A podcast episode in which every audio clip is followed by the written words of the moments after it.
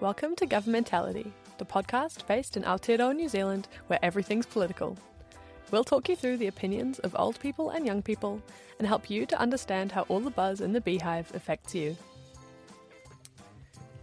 Everybody. Welcome back to Governmentality. My name is Holly. And I'm Xander, and today we've got a very special guest. We have Taylor Arneil um, from New Zealand First Party, who is the Wellington Central candidate. So, welcome on, Taylor. You can give a bit of a spiel about about yourself if you like. Oh, well, thank you for having me first and foremost. It's really good to be here today. Uh, it's always actually good to be back at Vic Uni, where I studied not only my BA in International Relations and Political Science, but also my Master's in Strategic Studies as well. So it's always good coming back here. So we'll dive right in. Um, we have a few quick questions about New Zealand first, kind of to provide a broad basis of understanding Okay. what you kind of stand for, I guess. So um, these are these are yes or no, unless otherwise specified, or Yep. like very short answer. thing. Politicians always have a hard time with these ones, no matter how much we insist. So Yep. let's give it a try for, So for for the the- nth time. So, for the first question, in five words or less, what do you think is the most important issue affecting young people today? Lack of well paying jobs. That's exactly five. All right. Uh, second question Do you plan to increase mental health support for university students in New Zealand? Yes or Uh, no? Yes. Uh, do you support increasing funding to public transport? Yes. What is your favourite musician? Uh, Nathan Wagner. He Favourite- does a mix of rock, pop, and also covers as well. So Favourite song? Favorite song? Ooh, It's the hardest one. probably the probably the hero. Yeah. Nice, nice, Nice. cool. All right. Um. So, as New Zealand First, I think what do you think separates New Zealand First from other parties in Parliament? Like, what's the most distinct element for you, and why did you kind of gravitate towards New Zealand First as opposed to other parties? Uh, the thing that sets New Zealand First out from all the other parties is that we are neither left nor right. We are centralist. We recognise that there are good ideas on both sides, but sometimes those ideas they go too far or they're not actually grounded in the reality of today. They they they are great theory on paper, but when it comes down to actually implementing them, they're not all that great. So it's about taking the best from both sides and then implementing them and putting them together so that all New Zealanders benefit. It is mainly as well just the common sense policies that we tend to have and actually just being able to say, look, this is an issue, but it doesn't have to be this complicated. There is a common sense solution here to it, and that's what we need to be doing here. And that was one of the things that gravitated me towards the party when I was studying and when I was um, going to be voting for the first time of my life in 2017. Cool, cool. So, what kind of drew you into politics? Why have you decided to stand What's for your story? Central? Yeah. My story's a bit of a long one, but it starts when I was back in Australia. Uh, both of my parents are teachers, uh, qualified here in New Zealand, and so I was originally thinking about, you know, I love I love history. I can talk about it forever, and people always say they learn something new from me. So, may as well go become a teacher, do what you love. Yeah. But then when I was um, at a friend's or my parents' friend's party because your parents are teachers they hang out with mm-hmm. teachers. There was a younger teacher there and they were talking about the issues that is currently in the system and everybody else was saying oh but that's but it's been like that for the last 20 years and it's not going to change. And i suddenly just had this sort of outside of my body moment where i saw myself 20 years down the line complaining about the exact same things that my parents were complaining about or that these other teachers were complaining about and I sort of thought to myself, well, there's just been this great big review here in Victoria and this new reform, and it hasn't helped at all. It's hmm. that they've ignored these teachers. So I sort of decided, you know, I as great as much as I want to be one, a teacher, I don't want to waste 20 years of my life trying to help people, trying to help kids just for a new reform to come along and they fall through the gaps completely. I'd actually rather be that decision maker, listening to people and actually trying to implement a system that works for them and isn't just a cost cutting measure by stealth or isn't just an experiment that we're going to try and test out, see how it goes, and we'll figure it out going forward and that's what got me into politics. It was actually I want to be able to go to people or have them come to me, talk to them, listen to what their issues are, and then try and do something about it. Mm. And as much as you can do that through advocacy, at the end of the day, if the government in power isn't the government that you have good relations with, then all of that work is going to go backwards very, very quickly. So that's one of the reasons why I got into politics, just trying to or want or the will to be a decision maker and to help everyone, not just someone.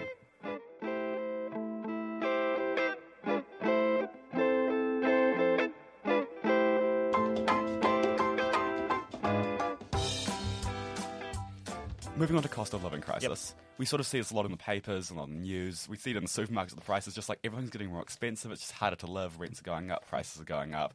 I mean, my tomatoes cost me, I think I paid $14 a kilo for tomatoes yesterday. Um, basically, it's expensive to live. And what is New Zealand First policy when it comes to the cost of living? One of New Zealand's first cost of living areas is universal student allowance, but um, we can probably talk about that a bit later with the student loan policy. Another one that we are really pus- pushing is GST off basic food items, which will be decided by an expert panel. It's it's really weird because that's been New Zealand First policy for a very very long time.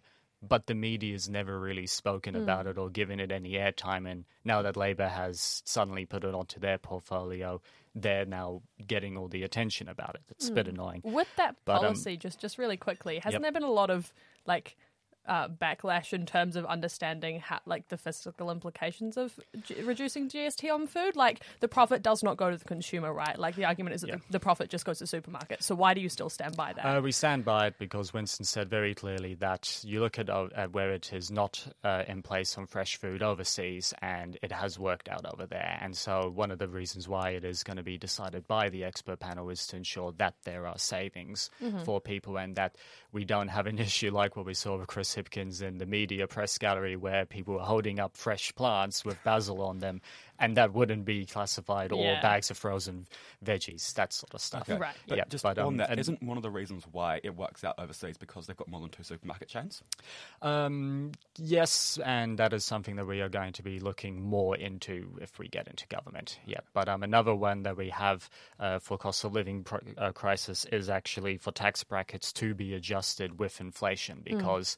It is wrong for you to work more just to try and make ends meet, just to suddenly find out, oh, I've been pushed up into a higher tax bracket. Now I'm $200 poorer this week. Mm, that is very wrong. And the fact that the government has had three years to do that and they haven't done that, it's almost like they're allergic to touching tax brackets. Mm. Really, it just boggles my brain as to who they're looking out for at the end of the day. Yeah. Yep. And then at the same time, another one that we want to do is actually expand aquaculture a lot in New Zealand because if you look at the price of seafood, for example, in the mm. supermarkets, it is just absolutely insane. And the more seafood that we are able to produce as a country, the cheaper that it will become, while also growing our export economy. So it's a bit of a Can I just ask you dual like, to like Yep. go over like what does that actually look like in concrete terms? Like obviously a lot of our listeners might not have had the term aquaculture before. Could you just Yep. take us through a little bit Um, more slowly? so the aquaculture, the policy is that we will exempt aquaculture from the 2010 policy statement, which has been stopping progress and development of the aquaculture industry so in that's New like Zealand. fishing and farming and Uh, like, yeah, basically, crop um, production Yeah, yeah, fishing, uh, fish farming, essentially. farming, yeah, and there are areas of New Zealand where we could do that very efficiently and at an amazing level, but that policy statement is stopping that work from happening, So, and how is that policy crippling. statement stopping the work from happening? Um, I, I need to. Um, it's just the bureaucratic, the bureau, the bureaucratic side of it all is really hampering that growth, and at the same time, it's just too much consulting needs to happen. Too many people are having to have a say in it all, and it's really hampering small rural communities where they need growth, they need jobs. It's very dire out there. Young hmm. people don't see any future out there. And they have amazing economic potential, but this statement is stopping them from being hmm. able to do that. Okay. Yeah. Cool. Thank you for that. Um, in terms of like, I suppose this is um, a, a cost of living discussion, but more targeted towards Wellington Central, right? Obviously, housing and like rent prices are a massive issue for young Yep. people at the moment.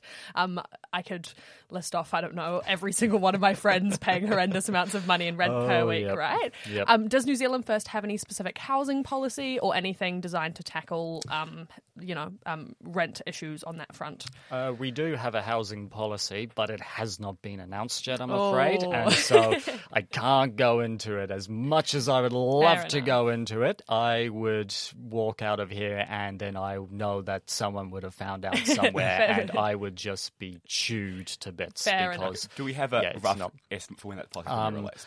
I, I know But that you it- do plan to release. we the do plan to Have a release policy, a, it's gonna be Yep, released, but we when? do we do plan to release a housing policy. Mm. Right now, Winston's um, schedule is being finalised, and once that schedule is finalised, then there will be sort of a plan of where he will be announcing that policy. I don't know where he will be announcing it, but it is literally a Mm. case of just keep an eye on what Winston is announcing. It will come. Will it be good for young people? I do believe it will be. Yes. Okay.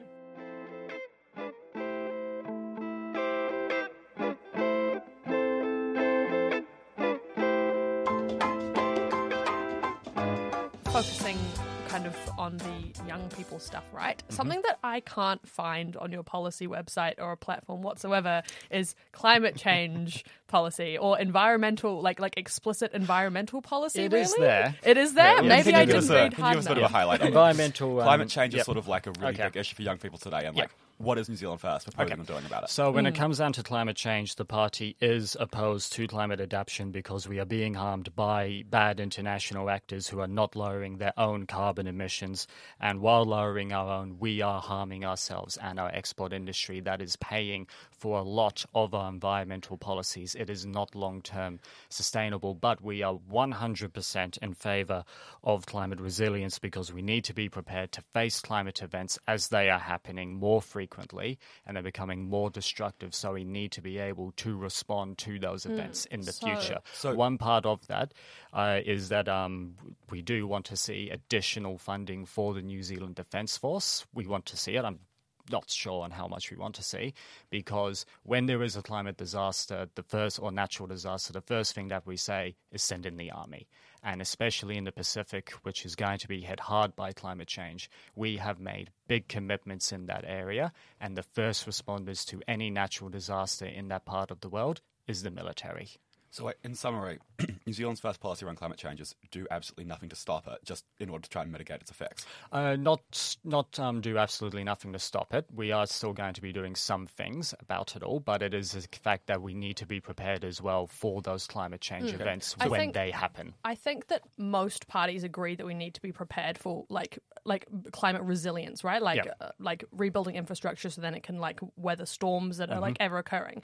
The issue I think is that climate change functions on a cycle, and scientifically we know this now that there is like a tipping point in the very near future, right, where we have have to kind of do something otherwise it's just like an eternal downfall right Yeah. so given that that is true you're basically throwing in the towel because you can't do any so you're just like we won't do anything about it- climate change I'll put it, well, I'll put it to you like this. Right now, we have got some of the lowest carbon emissions in the world. We are Hmm. a very green economy. It's a case of how much more can we do without completely removing entire sections of our economy or gutting those parts of our economy.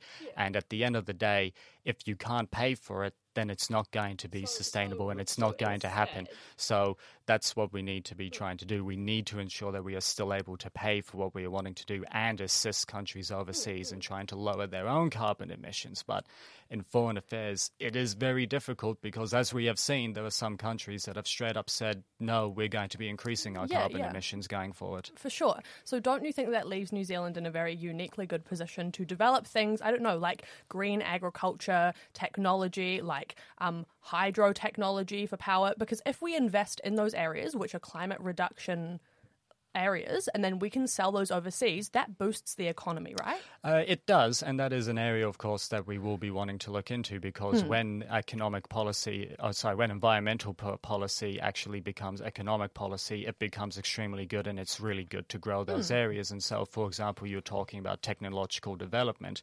That is something that we are in favor hmm. of. And if there was one thing that really, really annoyed me was that for three years the government did not expand on those research grants. And then by the time they did decide to expand on those research grants, a lot of New Zealand based researchers had left the country because they had been struggling and there was no sign of it coming of uh, in, within the country anytime soon. So they went overseas where they could get the grants very quickly. Okay, so several things on that. um, ACT has proposed on getting rid of those grants completely. Does Mm-hmm. New Zealand First oppose that? Um, we are not in favour of So austerity. in I'll government, to you would that like be that. one of your bottom lines? We uh, uh, that is bottom lines for government. That is not my place. You'll need to get Okay, Winston to um, ask you about the bottom lines. So you Fair definitely, enough. you definitely oppose that.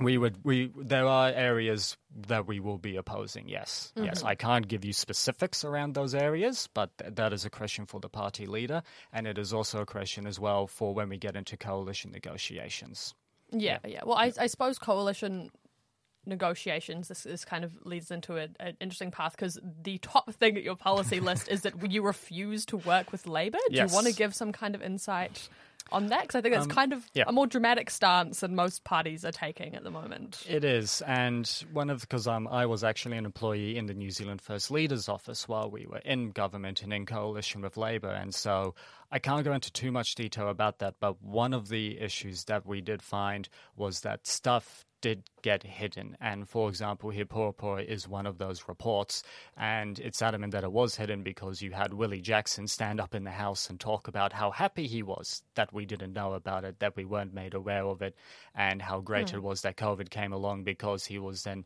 able to push it further down the list so he wouldn't have to show it to us. There was a lot of stuff that was happening behind the scenes that we were not made aware of, and Winston has made it very clear that he can't trust Labour, and trust is the biggest part of any relationship. And if you can't trust your partner, then it's not going to be a very healthy relationship at all. He was deputy prime minister during that time. How Yeah. were things effectively hidden from him when he had so much power in Parliament? That's the big question, especially, yeah. And it really does even boggle my mind how it is that we were not made aware about some things because there is the no surprises policy and it, it wasn't essentially followed sometimes. And we saw hmm. that with some of the work that Labour was doing and they, or what that Labour has been doing in the last three years. And they've been saying, oh, it started back in 2017, 2019. And we're there scratching our heads going, hang on, this, th- th- this was never on the cabinet papers. This this was never brought up. Why, why weren't we ever brought into the room about this sort of stuff? Hmm.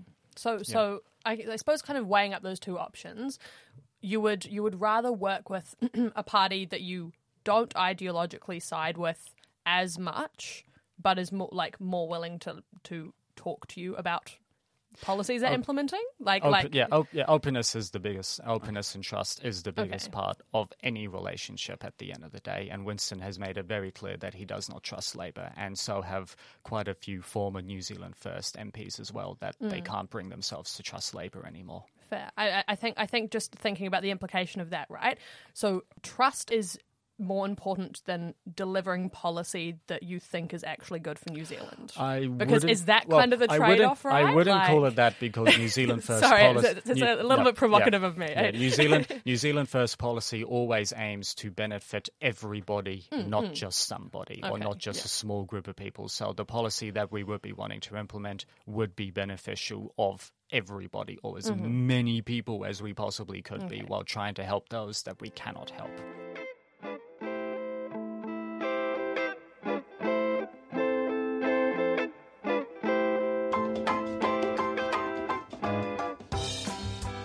I'm just going to change the topic again now. Yep, sure say thing. New Zealand First is often stereotypically seen as this like party for old people. Like, it's an old person party. It's like grey power. like it's all that sort of deal. Yeah. So why should Yeah. young people vote for New Zealand First? Like what is New Zealand First policies towards young people? Why why should we as young people care?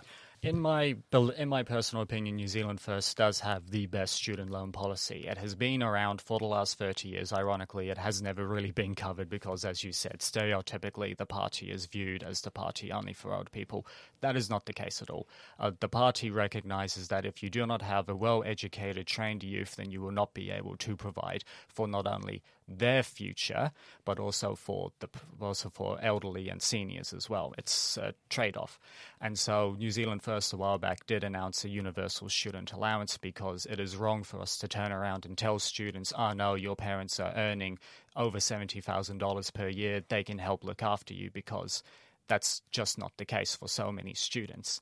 And so a lot of students that that are meant or that could be studying actually having to work. And like what we saw in the aftermath of COVID, a lot of students had to drop out of studying and go into mm. full-time work because they just couldn't afford to study anymore. And there were some who have actively said I'm now waiting until I'm old enough to have my parents' income not be means tested and not be taken into consideration to determine how much money I can get from the Hmm. government so I can continue to study. And that is really the case with those intensive degrees, such as law, such as nursing, such as, uh, especially in medical fields or even scientific fields. You don't have time to be working. You have to be studying all the time. And another part of it all is the dollar for dollar payoff scheme which is a little bit of a um, step back into the past, per se, where um, if you, say, study for five years in a field to become a doctor, every year that you stay down here in New Zealand and you work, one year of your student loan will be written off because right now there is no incentive for young people to stay down here in New Zealand after they have finished their study. For me, my student loan, I think after I just had to pay the uh, the um, tax because I'm self-employed. I think it's sitting at around about forty-four thousand dollars, and in my mind, I'm thinking to myself, do I want to pay off that student loan in a lump sum in the future, or do I want to continue to save for my first home? And for a lot of students, especially when some of them have dual citizenship, or like we have just seen in Australia, relaxing the rules for citizenship around New Zealanders, a lot of them are leaving the country and they're just not looking back. And they're just saying, I don't care if interest gets put onto my student loan, put interest onto it. I don't care. I'm not going back down to New Zealand. And until the IRD starts employing debt collectors to go after me overseas or try to force me back home into New Zealand, I'm really not interested in my student loan. I'll just wait for my parents to pass away. And then uh, with my inheritance, I'll just pay off the student loan then. So wait, just to clarify, this dollar for dollar um, Yep. deal, it applies to all degrees? Um, at the moment, the policy it's it's just been released. Um, one part of it's been released. We are currently doing an update of it as well. Myself and Keegan Livgard, the young New Zealand first president and candidate for um, Dunedin, he is um, or he's just submitted that update to the policy. We are really hoping that the update will be accepted. I can't go into too much detail about what that looks like. We just need to wait for that to be announced by Winston in the But future. the current policy. The current policy is it just medical field? Um, not just medical fields now. At the moment, the policy, as far as I'm aware, is in. I believe it is in fields where we have major, where we have workforce shortages, and then the update is going to be including the people whose degrees do not fall into that area, and Okay, also um, a possible suggestion of expanding it. But um, I can't go into too much Okay, So further yeah. it's, it's a degree of expansion later on. Yeah, yeah, it will be expanded on later on, and it will be announced by Winston. And the reason why he hasn't announced it yet is because he's going around provincial New Zealand at the moment, and you got to announce stuff that is relevant to the crowd. And when the majority of the room, uh, 90 percent of the room, is seniors, they're not really going to be interested in student loans. That's true. That's true. Fair enough. So, other than like student loans and like student allowance, what are the other policies that New Zealand First has around young people?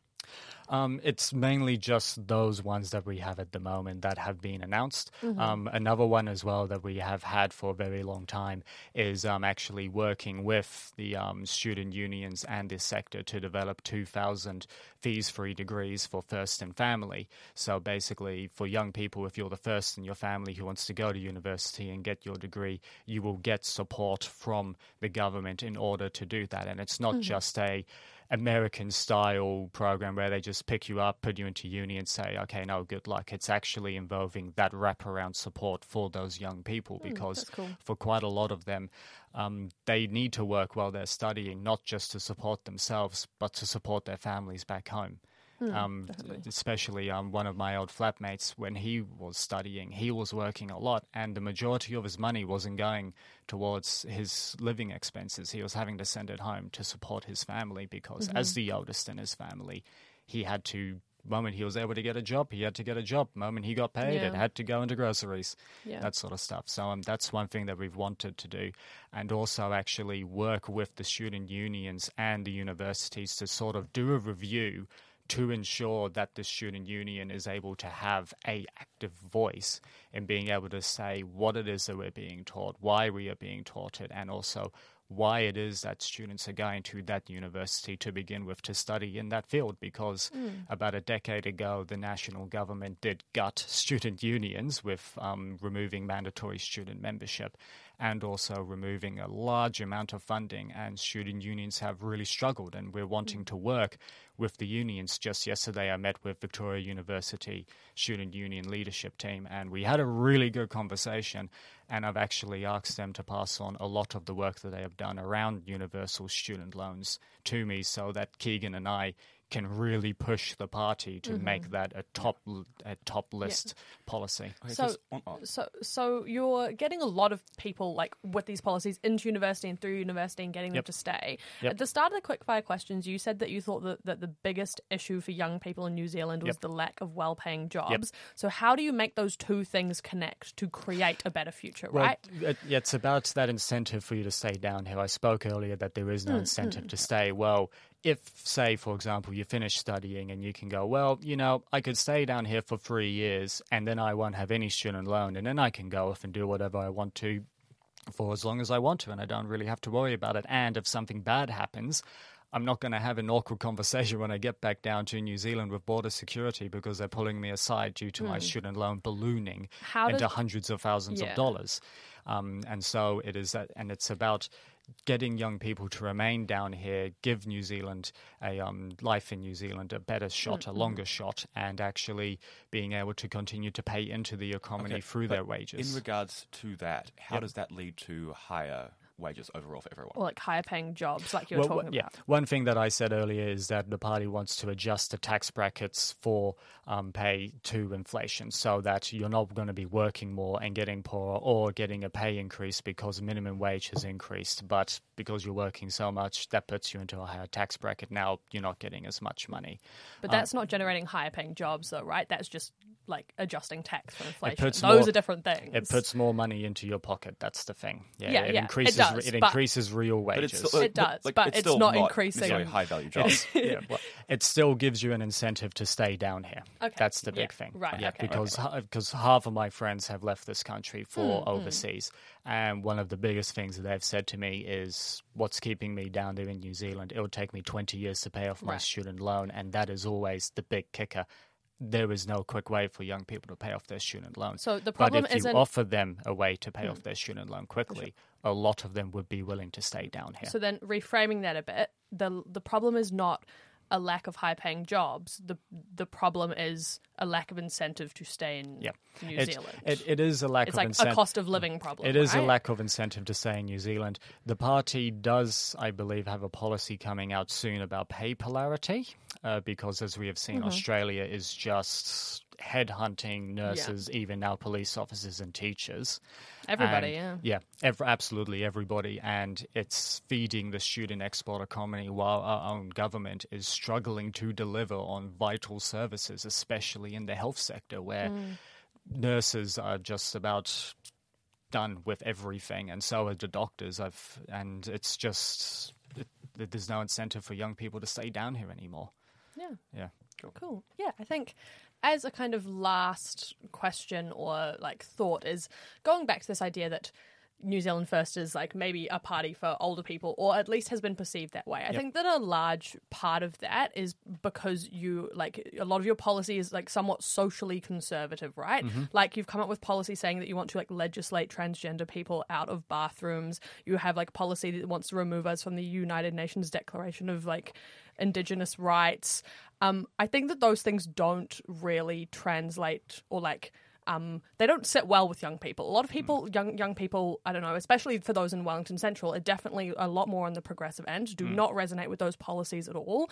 Why should we still vote for you, given that you stand for things that I think a lot of pe- young people don't support? One of the things to remember with the UN Declaration on um, Indigenous Rights is that it was actually first put forward to the government back in 2007 or 2008 under the Helen Clark government, and both Labour and New Zealand First at that point in time refused to sign that declaration because of what it that, that was contained. Just future negotiations did change that, right? uh, no, it was the Key government that later signed it, and when the Key government signed it, there was a lot of critique that John Key didn't actually know what New Zealand was signing up for.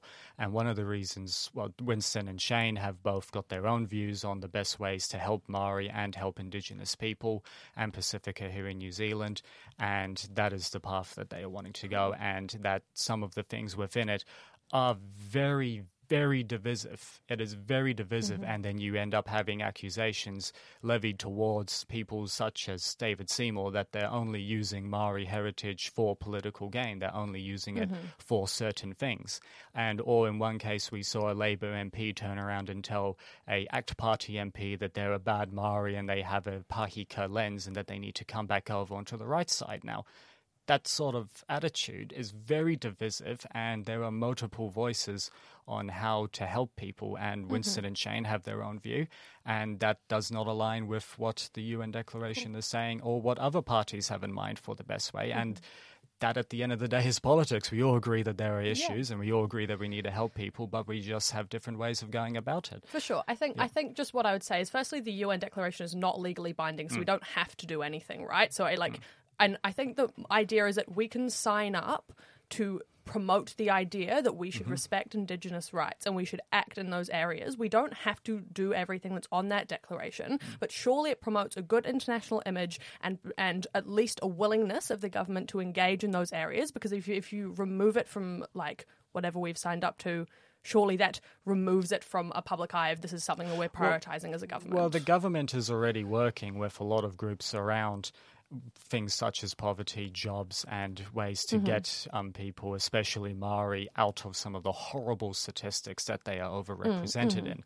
So it really, if you remove it, it, like you said, it's not legally binding. It probably won't have a massive effect on those issues. But it's also the fact that because it's not legally binding, people can turn around and say, well, no, you've signed up for this, so you have to be doing this. You have to be working towards this. You have to be doing it. So that's just not true because we're like one of the most developed in terms of Indigenous rights in the world. People mm. aren't turning around and saying we have to do anything because everybody else that signed up to it also isn't like is doing worse than we are, right? So I don't actually know if I believe that.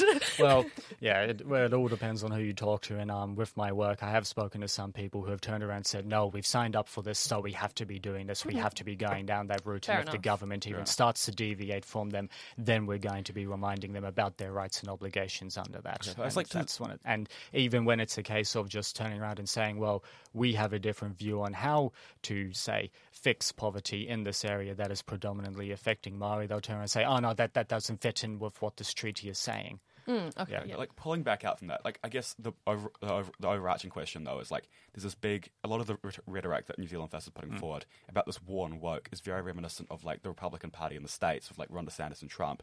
It's like very similar comments. So how do you sort of rationalize having those sort of positions with like trying to attract young people who those are just morally repulsive to?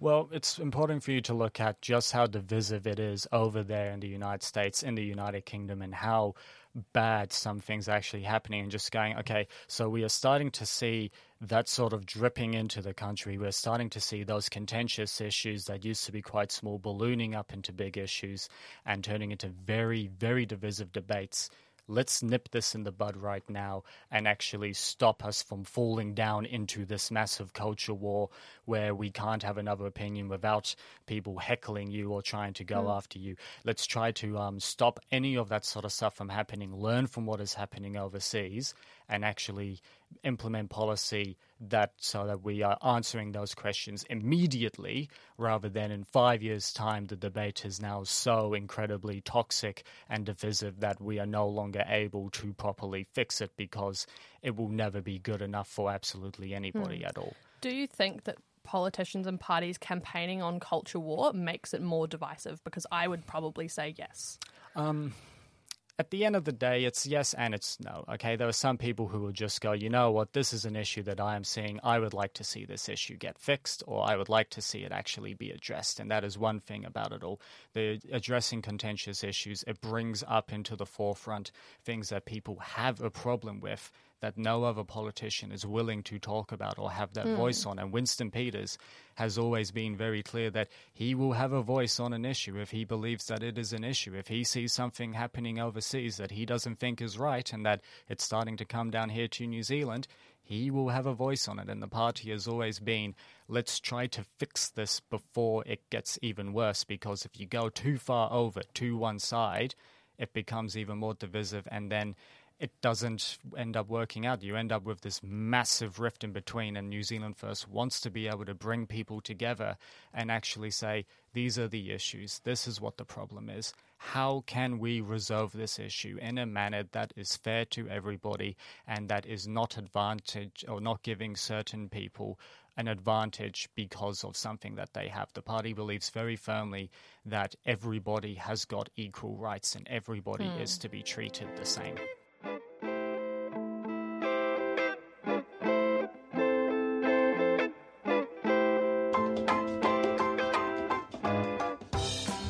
Um, as like a final, you, like here's a final opportunity for you to do a bit of a, a, a spiel. If you, if there's one thing you want to say, if there's one thing you want people to This is like know, the final plug. Yeah. Why vote Yeah. New Zealand first? Okay. call to action. At the uh, at the moment, um, look at the polls. What we are currently seeing. Last night's poll came out, and it was a national act government. You can be sure that it will be the tail wagging the dog of that government, and you can look at what ACT is proposing, and it is austerity, and austerity does not work.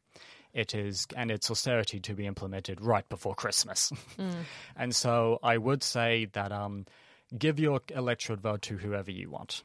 But when it comes down to the party vote, you need to ask yourself the question on election night, do I want to be watching David Seymour with his mile wide grin going on about how happy he is that they're going to be implementing austerity, they're going to be doing all these massive cutbacks, all of it right before Christmas, and hmm. all of the work that has been done in fields such as poverty reduction, such as in climate change space and environmentalism?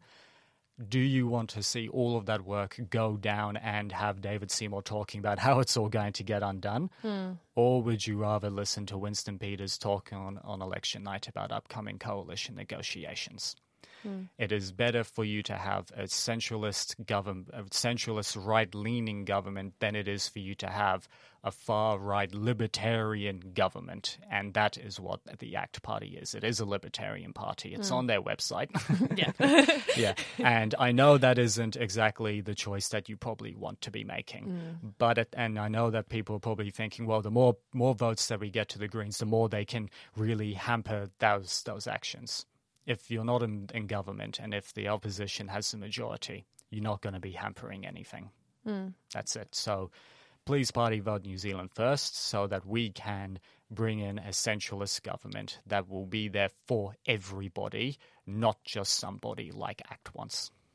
Cool. Cool. Thank, Thank you you so very much. much. Yeah, awesome. We'll see you next week, guys. Thank you so much for coming on, Taylor. It's been a really good, good discussion. Thank you for having me. I really appreciate it.